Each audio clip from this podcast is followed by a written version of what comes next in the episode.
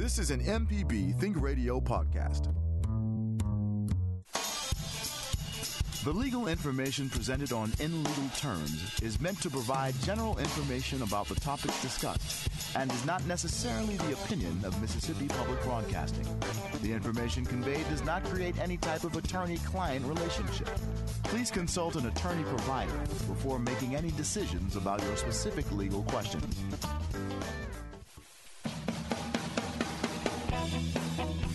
Welcome to In Legal Terms from MPB Think Radio, the show all about you and your rights.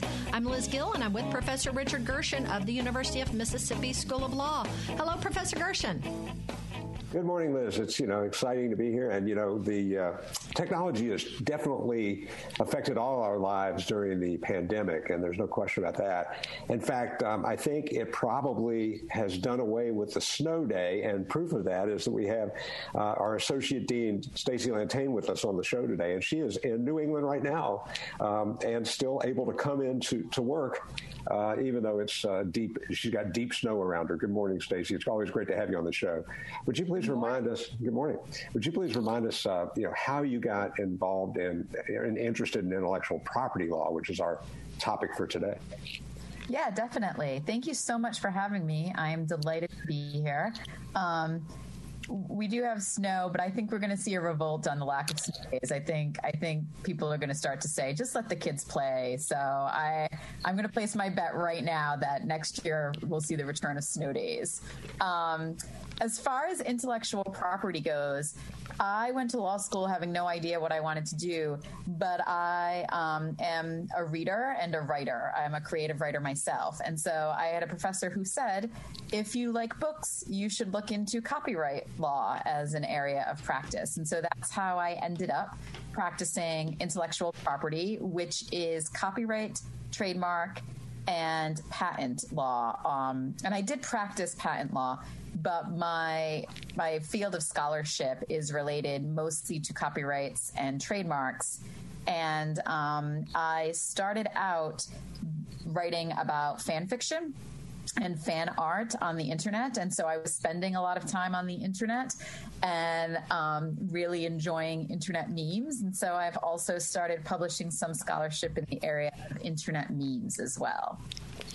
Well, you are a, also a published author in your own right, as you mentioned, and um, you um, have appeared on NPR on several interviews. So we're really lucky to have you. I, I want, you know, part of uh, it's fun to do this show is because, uh, you know, we get to see all the great resources we have connected with the University of Mississippi and you know the lawyers in the state as well. So, thank again, thank you for being here. And you know, so we, t- we talk about you know creativity, and I, I didn't know what TikTok was until uh, my daughter started to send me videos and, and you know and I and I, you know, I, I, didn't really get it at first, but now I God, I see the creativity. So there are a lot of, a lot of creativity happening right now. How how do people protect their things like TikTok videos uh, that they've created?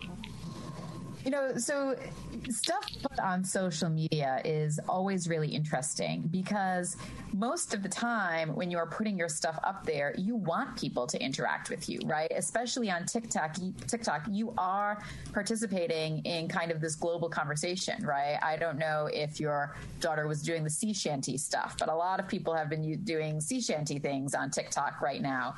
Um, my sister has a TikTok and she is always doing the latest dance craze, right? And so you're putting your TikTok videos up, hoping that you get interaction, hoping that you spark people to to interact with you. And so a lot of the people putting up TikTok videos, um, it's not that they're not worried about protecting it, but that's not what they're thinking about when they put it up there, right? They just want to participate in a conversation with their friends, and so they put this creative thing up online um, when you put your stuff on social media, you generally, by the terms of the social media provider, grant a license for everybody else on the social media to interact with your whatever you've put up there. Like that's how social media works, right? So it would be weird if you tweeted something and you blocked everyone else from re- retweeting it. You could do that, but that's not how that platform functions in our understanding. And so my would be if you don't want people interacting with your stuff, don't put it up on social media or do it in a way that you can lock it down, right? Like some social media will let you lock things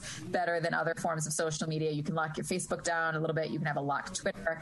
Um, if someone takes your creative um, endeavor from social media and sort of moves it into a different place, right? And starts maybe monetizing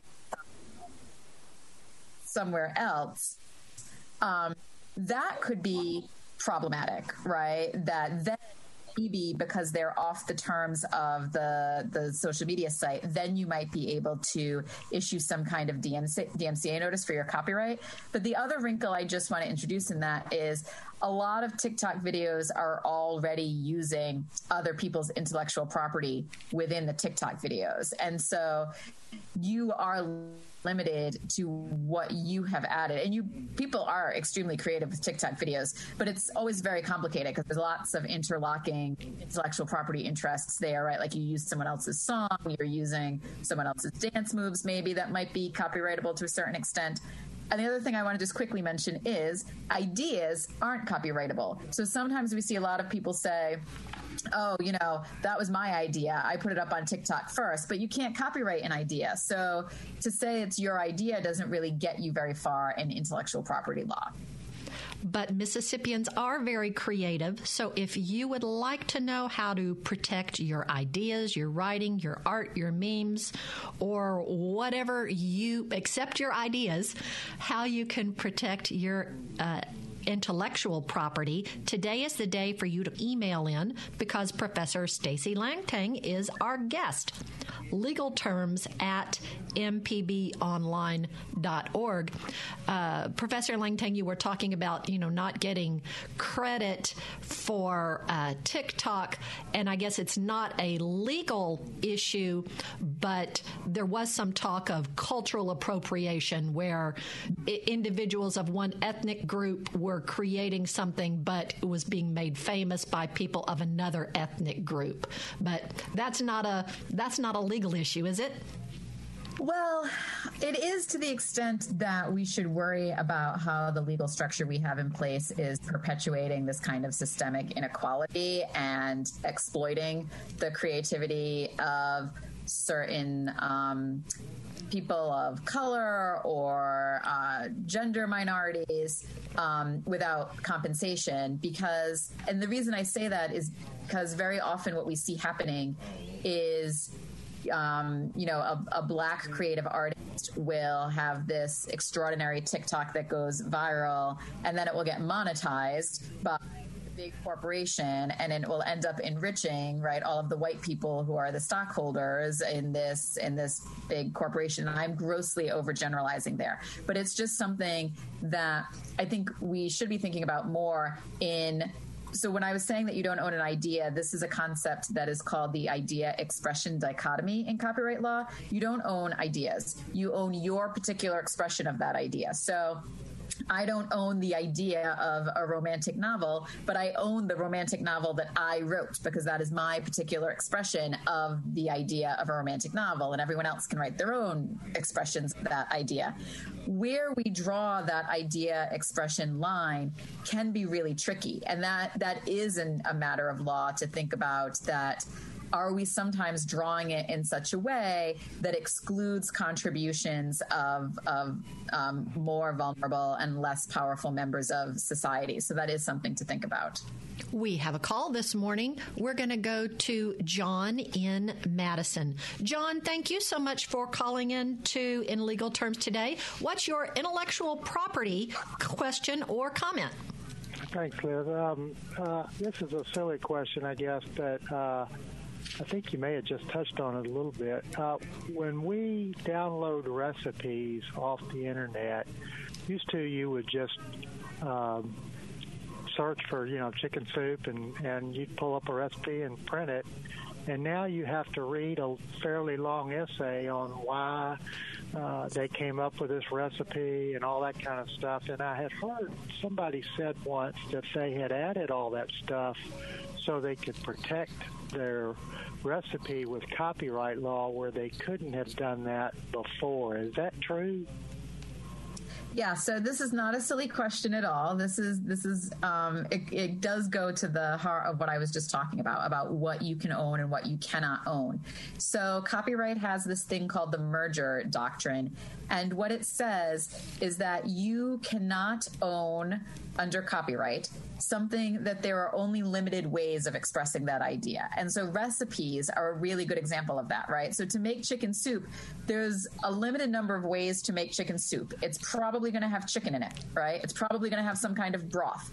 Um, there's a limited number of ways to explain to people boil. Th- this is where I'm going to betray that I don't know how to make chicken soup. But there's limited kinds of ways to convey to people boil things, chop the chicken, right? Saute, whatever, because there are just certain words that we use to say boil. It would be ridiculous to give someone ownership over the word boil and force the next person to say bring the water to 212 degrees Fahrenheit, and then force the next person to say get the water hot enough that it starts bubbling. Right? That makes no sense. So what we let people own with recipes is um, is is very very limited because of the fact that we don't want anyone to own the way that you make chicken soup. And so all of those recipe blogs, it would be really hard for them to assert ownership over the recipe for chicken soup because of this this problem that I've just talked about. So yeah, all of the narrative that they add to that, that is what they can really own, right? Like that's what's unique to them. That is what is original about their expression of the chicken soup recipe.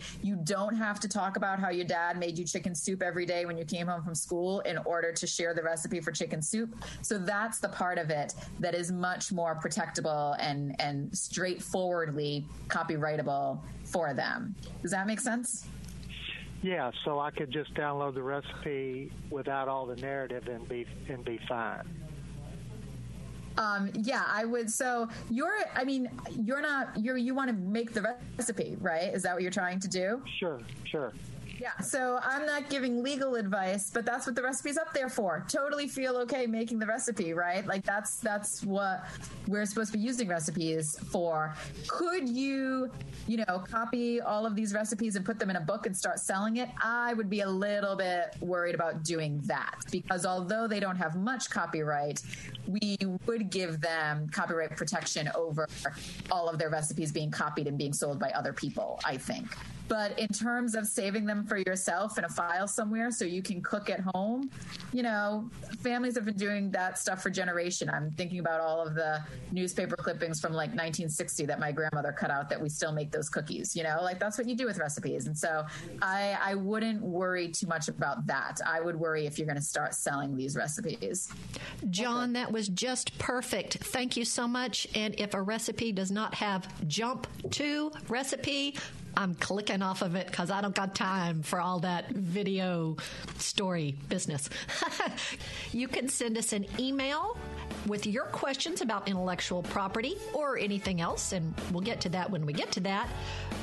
Our email address is legalterms at mpbonline.org.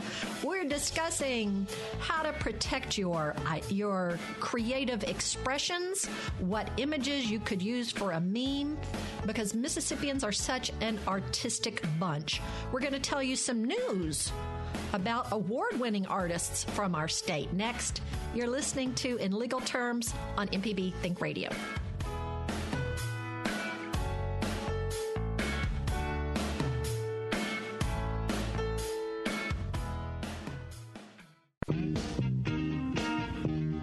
This is Larry Morrissey with the Mississippi Arts Commission. I'm one of the hosts of the Mississippi Arts Hour, the arts interview show on Think Radio. We talk with visual artists, musicians, writers, as well as people who help bring the arts to their communities. We hear about how each artist learned their craft and get some insight into their creative process. You can hear the Arts Hour every Sunday at 5 p.m. on Think Radio, or listen anytime by subscribing to the show through your favorite podcasting app.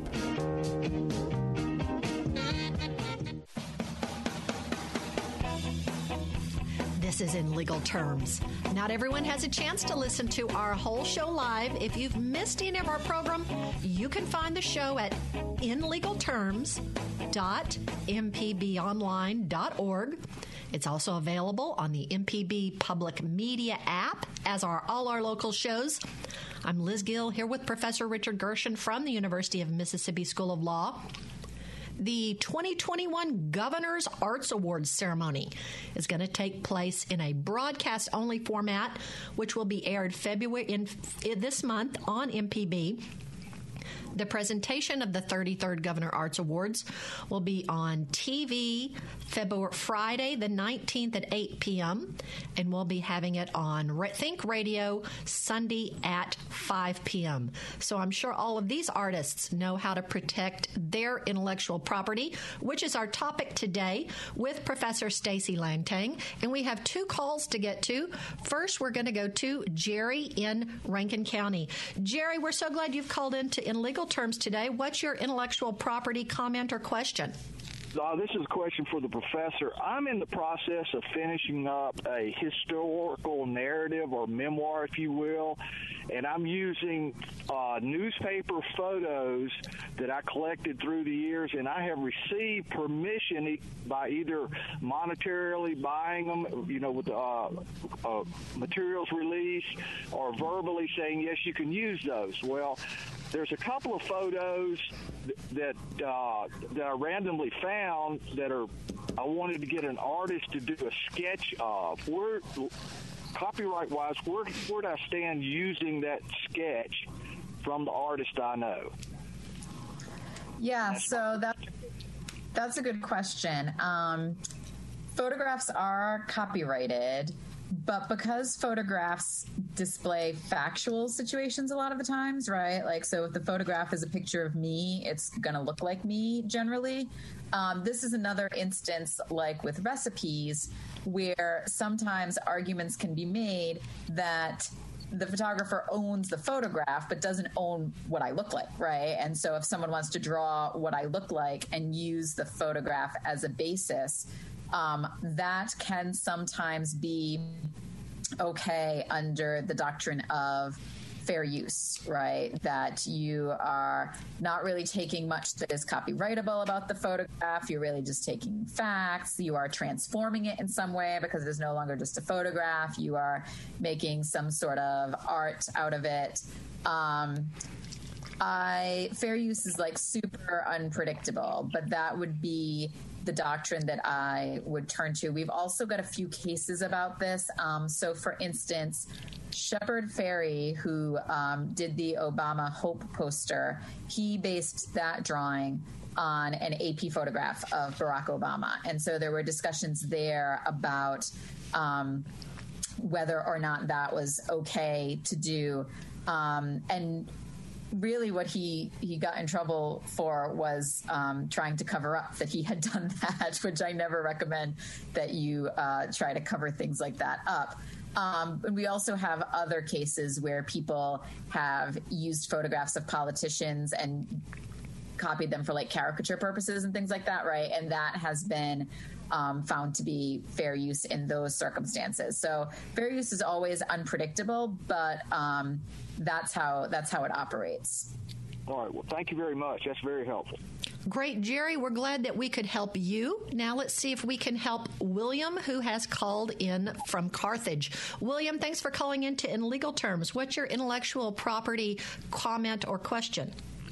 Yes, uh, this one I guess is for the professor too. I wrote a uh, salacious uh, sea shanty uh, called the uh, the Saga of Jimmy Jellywink, and uh, what I was trying to figure out is, it, how can I capitalize on this thing? You know, I mean, it's original. Right. So that I mean, that's that's in a way kind of a different question, right? So I can tell you that because you know, it's original to you and you've written the thing. It's protected by copyright. You've got it. It's in your pocket. All you have to do to be protected by copyright is create something original um, and actually write it down in some way.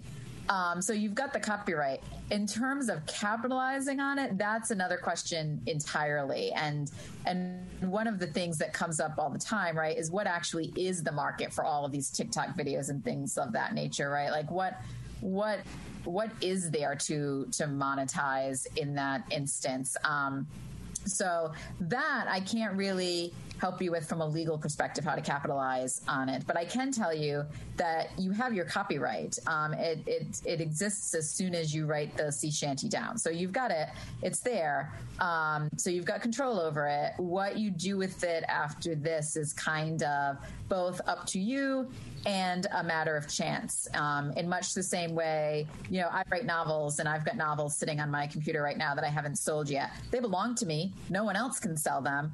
But what I choose to do with them is a matter both of my going out and doing something with them and also, right, a little bit of luck as to whether or not anybody wants to do, like, read them. Okay. Uh, yeah, somebody had told me a long time ago that the minute you start writing on your computer, it makes a digital, you know, your, that's your digital fingerprint, and so therefore, you know, to that extent, you're you're you're covered, right?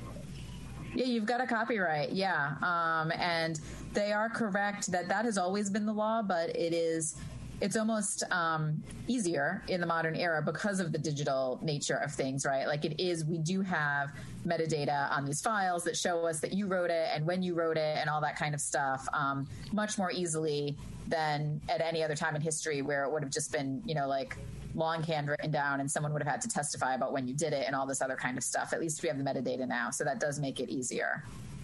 Okay. Well, uh, I don't want to monopolize your time, but uh, I developed a machine several years ago for cutting uh, insulated forms for ships and I, and I had pitched that, you know, at at a at a shipyard in Pascagoula. I'm not going to mention the name, but it really never went anywhere. As uh, what what would that entail? A uh, I guess a, a working uh, patent or something. Yeah, that an invention is covered by the patent laws, so that's different. Copyright covers works of creativity like songs, like books. Um, inventions things that have utility, right, in our world, that is covered by patent laws. Um, uh, so, so that would be a different system, and that you do need to apply for a patent in order to get patent protection. That is different from copyright law that protects you um, as soon as it is conceived. If you want patent protection, you have to apply for a patent with the patent office, and and that's a process. Yeah.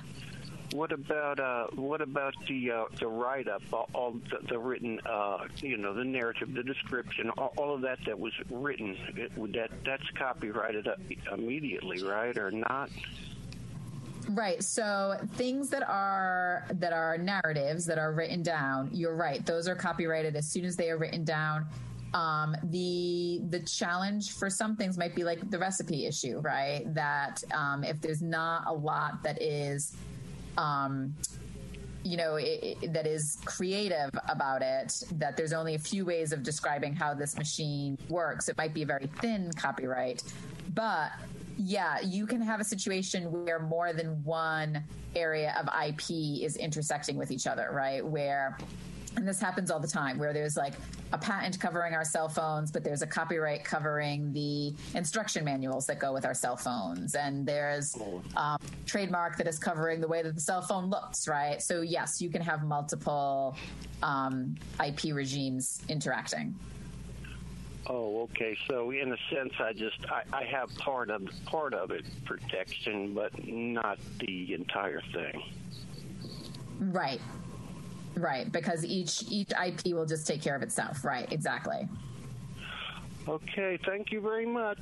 Thanks, William. We appreciate you calling in to In Legal Terms. I told you, folks, Mississippians are creative and they want to protect their creative endeavors.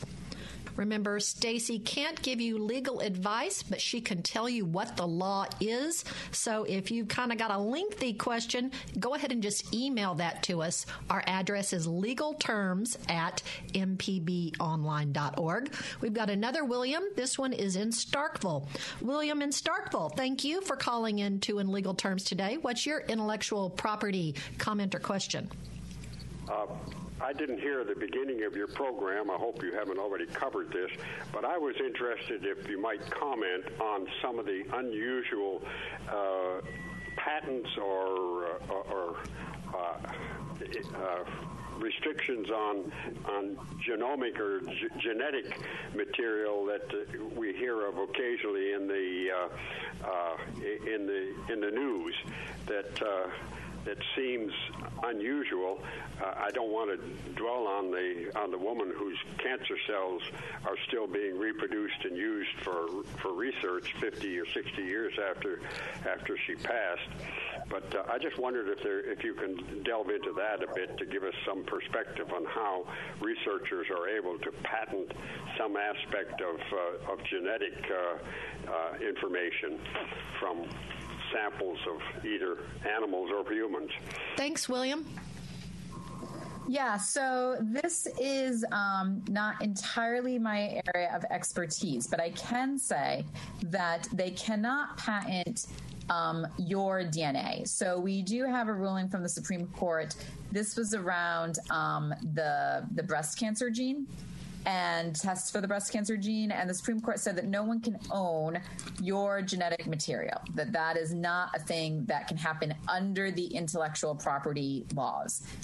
Now could something happen with a contractual arrangement right where you give permission to people to use your genetic genetic material in some way yes, that does happen. Um, I think also my understanding um, is that historically there has been exploitation without permission of some people's genetic material, um, and that is that's a different question and not really intellectual property, right? So, intellectual property would not let you own someone else's genetic material. You can own synthetic DNA.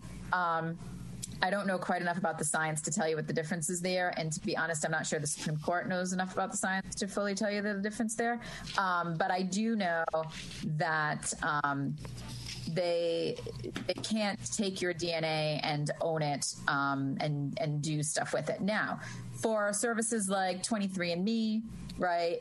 you are giving them permission to do things with your genetic material. So again, that's not intellectual property law. That's part of the contract in the terms of use with 23andMe or I think Ancestry runs those DNA things. So any of those tests are governed by the terms of use. And if you read through the terms of use, you will see that you can opt in and opt out of certain, you know, medical experiments that they're running, certain information that they're gathering, right? Like you have the control to do that. Um, and also the same thing when you go to the doctor.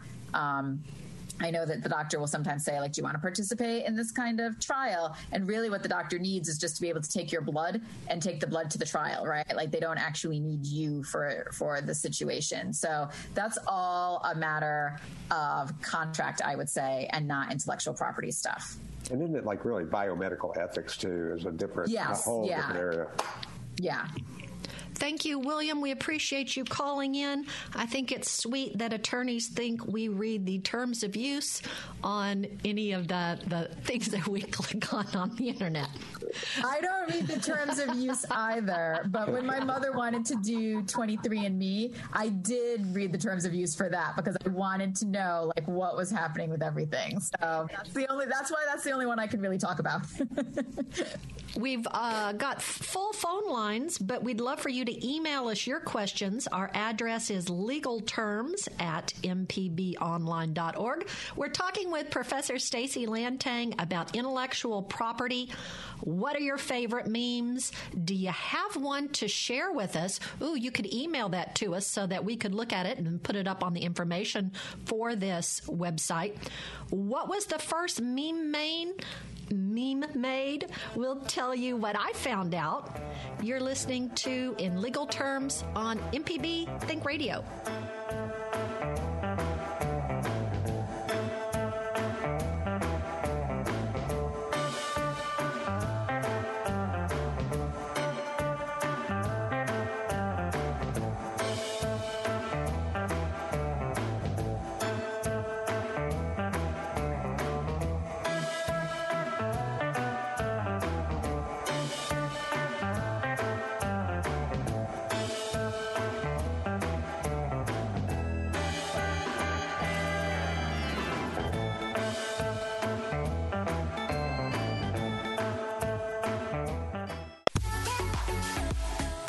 I'm Ryder Taff, Portfolio Manager at New Perspectives, a fee only financial advisory and co host of Money Talks. Each week, we take your personal finance questions and tell you about a money topic we hope you find helpful.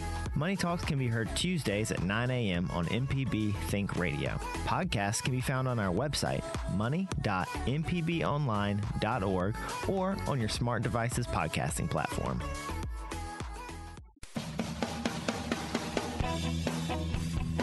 Listening to In Legal Terms on MPB Think Radio. Professor Richard Gershon is our expert host. I'm Liz Gill. We hope that you'll subscribe to our podcast. Lots of different podcasting platforms. I happen to like Podcast Addict. If you've got an an- Apple phone, you've already got a podcasting platform on your phone. You download one to your phone, touch the plus, take you to the page to search for podcasts, then type in in legal terms in the search area.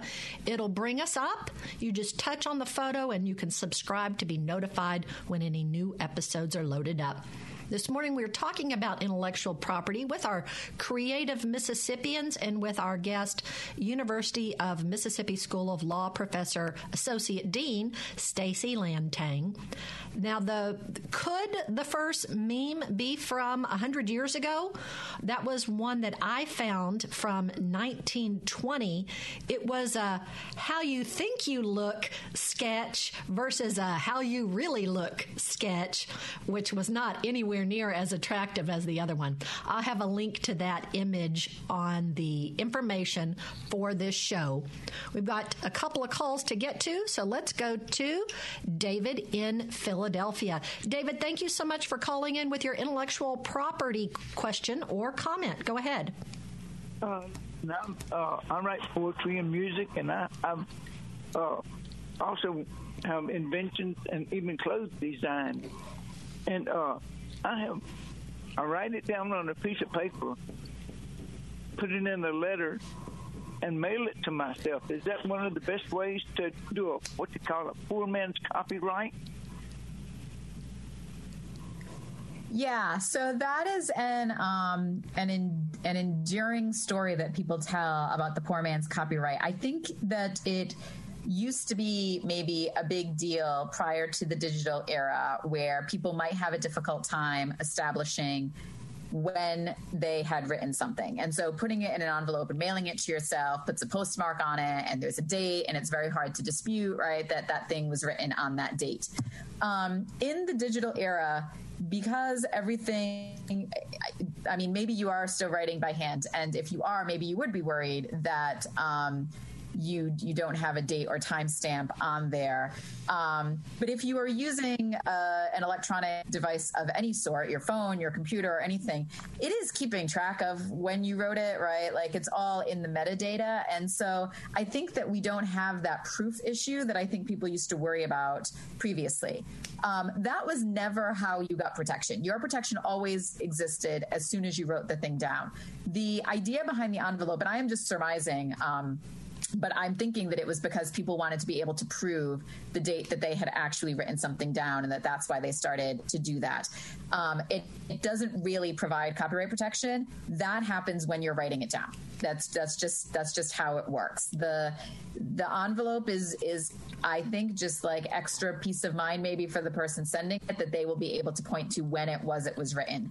But if you are writing on your computer, your computer is going to keep track of when it was written. So I don't think you really need to worry so much about that. Also, if you were really worried, you could email it to yourself, right? And that would be almost like putting it in an envelope because none of these things actually are for copyright purposes. They're just for kind of if you're worried that someone's going to um, I don't know. I guess if you're just worried that someone's going to say that you didn't write it on the date when you wrote it, now you have proof that you did.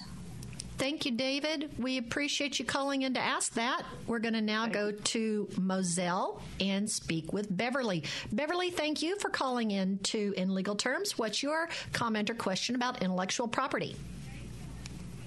Well, I think it's regarding uh, copyright infringement, maybe. I notice sometimes when I go to a flea market, people have taken, say, for example, celebrities um, Obama, etc., and they have put it. They have put that image on purses or other stuff, and they're selling and they're making money. And I'm wondering, shouldn't this person get a royalty from that? I mean, I, I, I'm sure they don't know about this, but I, I'm curious how that works and if and if that is an infringement of copyright law. Yeah, so there's two things at issue here. Um, and one would be the copyright in the original photograph of the celebrity, right? That is being made into a purse or whatever that might be. Um, courts are kind of split on whether or not that is copyright infringement. Um, we had a ruling a few years ago now that seemed to imply um, that that might be a derivative work right, which is one of the rights that belongs to copyright holders, that you're taking that copyrighted work and you are turning it into something else and that that should belong to the copyright holder. But we've also had arguments that this is a type of fair use because you are dramatically transforming the underlying photograph into something completely different. And so that's outside the scope of the copyright holder's rights. And so um, i would say that that is not a point of clarity in the law and that there are arguments on both sides. The other wrinkle being introduced here um, is I think the celebrity themselves, right? That they might have some kind of publicity right. They um, might not own the copyright to the photograph because they would have to have. Um, had the photographer assign the copyright to them. And so then they wouldn't be able to allege copyright infringement. The best that they could allege would be some kind of publicity right, which would be a misappropriation of their right to market themselves and commercialize themselves. Um, and that that might be problematic. Um, I'm not entirely sure that it's really worth it to like Kylie Jenner to like go after people in flea markets selling pocketbooks with her image on it. Um, but I think that maybe that might be, you know, a cause of action she could possibly try to bring on that point. Thank you so much, Beverly. We appreciate you calling in. We're going to now go to Sue in Beaumont. Sue, thanks for calling in to In Legal Terms. What is your comment or question on intellectual property? Well, thank you for taking my call. Uh, I, I have posted in several original poems that I've written on Facebook. And my sister said, well, you better uh, put some kind of copyright notice at the end of the post that you write, you know, because somebody could just take your poetry. So, uh, so how would you protect your, your intellectual property on Facebook? Yeah, so a copyright notice is not required for protection. It is nice to do, though. It does give you um, some extra, like, it's like getting like a bonus at like on like a slot machine at a casino. Like it gives you a little bit of an extra push, but you don't you don't need the the notice to be protected. But it's nice to have it. It's not a bad thing to do. Um, when you have stuff up on Facebook, I will just say that it's very difficult to fully control it. Once it's posted on the internet, um, you you can't guarantee that people aren't going to cut and paste it and use it in their own way. Are they allowed to do that legally? Probably not, depending on a lot of questions about what they're actually doing with it.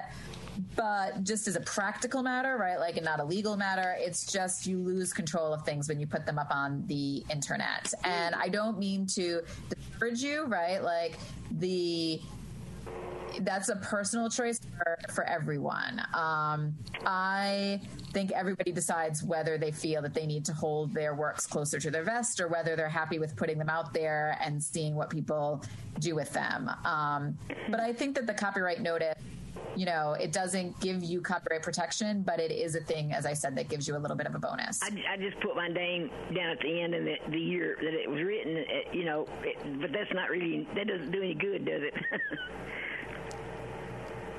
Um, well, you know, like that's that shows that it has an author and that it's that they, that we know which date it was written. And what I will say is that that's a lot more than we know about a lot of other copyrighted works that are drifting around in society at the moment. So that's the reason why that's helpful is because. Um, it helps to know like how old something is. It helps to know who to contact if you want permission to use the particular work. Um, all of that is helpful in copyright land. The easier you can make it for people to find you then the more likely it is that people will actually ask you for permission before they do something with your work. Not everyday users, but I would think that you're really worried about someone monetizing it, right? And making a big deal about it and putting it on, I don't know, like postcards or something without your permission. That kind of like corporate user um, will often try to contact the person if they if it's easy for them to do so i think that's sort of like just kind of anecdotal from watching stuff going on. Thank you, Sue. I, I, wonder if it would be easy if she typed it out and then took a picture of it and then posted the image, and then it'd be a little harder to cut and paste to take the works. But yes, people often do things that are not legal. and that's why we have this show. Especially on the internet. And also, legality isn't clear a lot, of, especially on the internet. Um, as I said, fair use protects a lot of stuff going on, but it's super unpredictable. And so it's really hard to ever say, that's fine, that's not fine, because of the way that the law works. So I don't want to say that everyone on the internet is scofflaws. I think that a lot of it is gray areas. Janet and Jay, hang on. We'd love for you to send us your questions by email because we're running out of time. Legal terms at mpbonline.org is our email address. Do you have a favorite parody songs? I'm going to tell you mine when we get back. This is in legal terms on MPB Think Radio.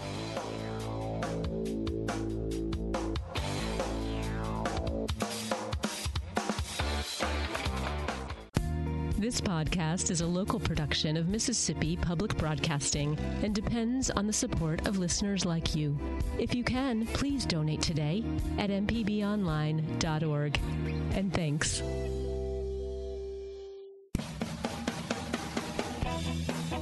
Thank you for being part of In Legal Terms. If you've missed any of our program, you can listen to the whole show in legalterms.mpbonline.org. It's also available on the MPB Public Media app, as are all our local shows.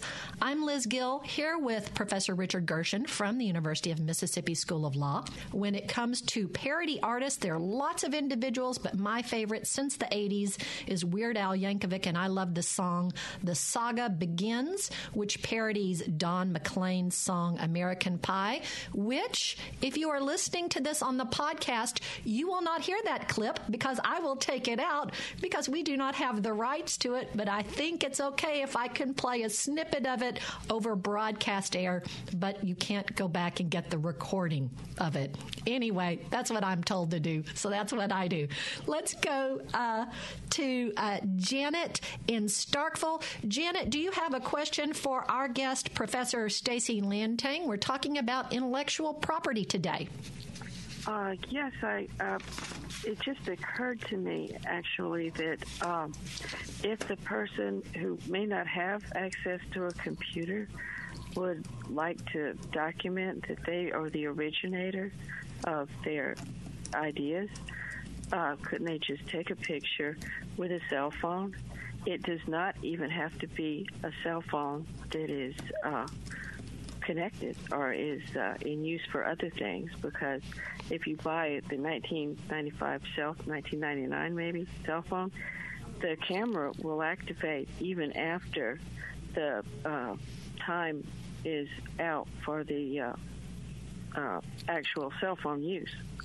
And so you can have pictures on a dedicated cell phone and uh, that seems that that would hold up better than the uh, uh, mailing it to yourself because someone you you know someone could allege that someone has tampered with the envelope and put extra stuff inside or something.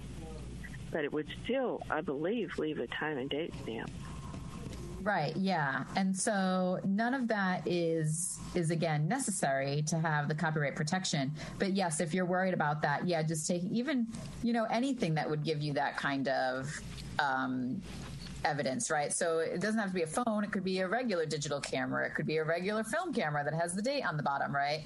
Um, again, not necessary to have copyright protection, but yeah, that that could help establish, right, that that you had it in your in existence on such and such a date. It, it just seemed easier that that would be better than having to feel that they had to go to the public library and type it in because not everyone in Mississippi has a computer. Mm-hmm. Okay, that was just my only comment. Thank you very much. Thanks, Janet. We love that suggestion and we appreciate you calling into in legal terms. Yeah, and I think you know, I know, like, I, I, think in terms of real property, like my land, and I, you know, I own my land. I have a deed. I don't need to put a fence around my land. I can, and that kind of demarks it a little bit better. And you know, that's uh, you know, I'm, I'm uh, it's hard for me to get my arms around all this, the intellectual property stuff because that's so global. Um, but you know, Stacey, let's talk. About, You you are an expert uh, in memes. You've done uh, scholarship on memes. You've been asked to talk about it. Can, you published an article called "Famous on the Internet: The Spectrum of Internet Memes and, and the Legal Challenge of Evolving Methods of Communication." Tell us a little bit about you know why you got interested in scholarship on memes. Um, I feel like I love memes and you know, I, I went into intellectual property. I told the story about how I love books and I do love books, but I also feel like humans are such creative um, individuals, and I really wanted to help protect creativity. And I think memes are so creative. Like, that's the best of humanity, I think, on an internet meme. And so much of the internet is not fun. I want to figure out, like, I want to think about memes, and no one else. Um, I don't want to say no one else, but there wasn't a lot of stuff out there that was focusing on memes specifically. Um, and so I thought, uh, well, I love memes. Like, let me look into the copyright implications around them. And I think, you know, one of the things that I feel like I've discovered, and I've written a few articles about memes now, is I don't think that our laws are super well set up to deal with the phenomenon of memes because memes, by their very nature, um, have everyone jumping in on the collaborative boat, right? Like everyone is participating in this, everyone is spinning the memes off. And when we think of creativity, I think we often think of, you know, the one person writing a novel, the one person writing a song. And with internet memes, what I think is really great about them is a meme can't exist in a vacuum independently. One person can't write a meme. You need to have other people jump onto your meme to make it a meme. And so I think that's what's really interesting about memes. Well, you know, there's a great meme uh, using Bernie Sanders' picture at the presidential inauguration going around, and that's kind of the one that's become viral lately. So, I mean, does somebody own that original image of him, and, and do they have any protection rights? I mean, there is an original photographer who owns the copyright in that image of Bernie Sanders, and um, he's given interviews. You can find interviews with him. Um, he does have the copyright to that photograph. That is undeniable that he that he has that. Is it practical for him to pull it down everywhere it's shown up on the internet at this point? I mean, he'd have to spend, I think, his entire life doing that, right? Like, there's like so it's everywhere right now. Um, and that's what's so interesting about memes is yes, there is an underlying copyright in that photograph. There's also a copyright in the photographs of all the things that he's been inserted into, Bernie Sanders, right? Like, so when you see him sitting, you know, with the Golden Girls and a still, like someone owns the copyright to the Golden Girls, right? And so um, you've got a bunch of copyright implications in there and no real clarity about do we want that to be a situation where we we take that meme out of circulation because of those copyright complications? You've said in, uh, on previous shows, and I think this is so important for people to know. I mean, really, I mean, the copyright laws actually help to uh, engender creativity as opposed to restrict it. Mm-hmm. Yeah, so, I mean, well, what about this? How do people? look? We don't have a lot of time left, but uh, the, the internet is so vast, and so you know, there, it crosses international borders. I mean, like I said, with my my land, I, I know where it is. I can see it. I can protect it. How do I protect this property right that's going all over the world? How do I keep people in China from using it inappropriately or other countries? It's it's hard. Um, this is what I was saying that if you truly want to protect something, once it's on the internet, it's going to be hard to keep control of that. We do have a law called the DMCA that will allow you fairly easily to submit a notice if your copyrighted work has shown up on um, like Twitter or Tumblr or you know Facebook without your permission, YouTube. Um, and so we have that, but finding that is another thing entirely, right? Like once it spirals out of control, playing whack a mole to take all of this stuff off Facebook is is a full time job in and of itself. Professor Lantagne, we need you back for about three more hours. This is going to wrap us up for today's In Legal Terms. Thank you, Michelle McAdoo. She has been fantastic for our show today, and for Professor Richard Gershon, who hosts from his living room relatively near the University of Mississippi's School of Law. I'm Liz Gill. We hope you'll join us next Tuesday at 10 a.m. for In Legal Terms on MPB Think Radio. This is an MPB Think Radio podcast.